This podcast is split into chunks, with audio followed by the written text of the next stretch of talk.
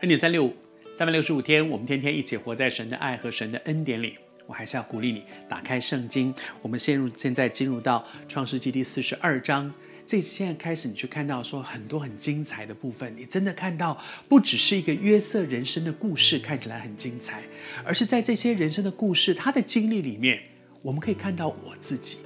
你知道圣经常常像一面镜子，让我们看到我自己。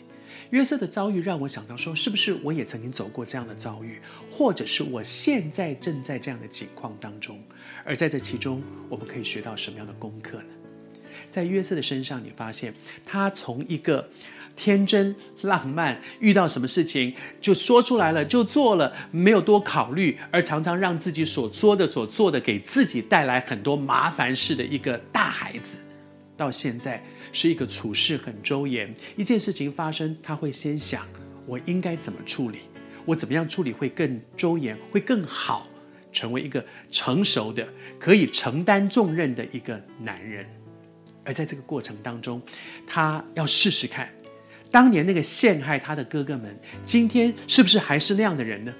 他用这样的方法去处理哥哥们，他说你们都是奸细，是真的要报复他们，要整他们，要恶整他们吗？不是耶，他只是要试试看说哥哥们是不是还是当年那个充满恶毒，充满苦毒，充满了那个不好的心思的，还是哥哥们也有改变。他在旁边听，其实他现在是一个埃及宰相，哥哥们遇到这样的事情，他们彼此对话说，哎呀，我们当年真的错了，你看我们当年所做的事情，做在那个弟弟身上是，所以我们现在遇到这样的情况，我们也没什么好怪的，我们自己真的是都是我们自己。他听到哥哥们有反省，会反省自己的时候，圣经上这样讲说，约瑟呢，他就转身退去，哭了一场，他走开来，躲起来，他不会在他们面前，躲起来哭了一场。他在旁边聆听，其实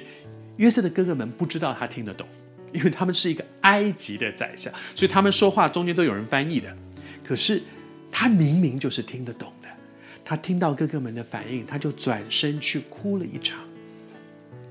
我在想约瑟为什么哭呢？想到说哦，就是啊，我当年真是被你们害惨了，我想难免有了。可是另外一方面，我相信约瑟哭心中也有一个很深的感恩，就是哥哥们长大，那一群陷害我的哥哥们长大，经过了这十多年的时间，我有很多改变，但是我也很感恩我的哥哥们也有改变。你知道很多的时候我们很难从一个受伤的情绪里面出来，是因为我们把那些伤害我们的人贴了一个标签，那个标签就是他就是坏，他就是陷害我，他就是嫉妒我，他就是苦毒，他就是恶待，他就是。但是经过了这段时间，我有很多我的成长，可是那个被我贴了标签就是很恶劣的那个人，他会不会也有成长？在上帝的手中，神给我很多，借着这些苦难给我很多的一些成长，神在他的身上也有成长。把那个标签撕掉吧，看一看，好像约瑟一样，他不是标签说那十个人就是当初害我的人，而是我要看看他们有没有改变。当他看到哥哥没有改变的时候，他心中充满感恩。求主帮助我们，我们彼此都有改变。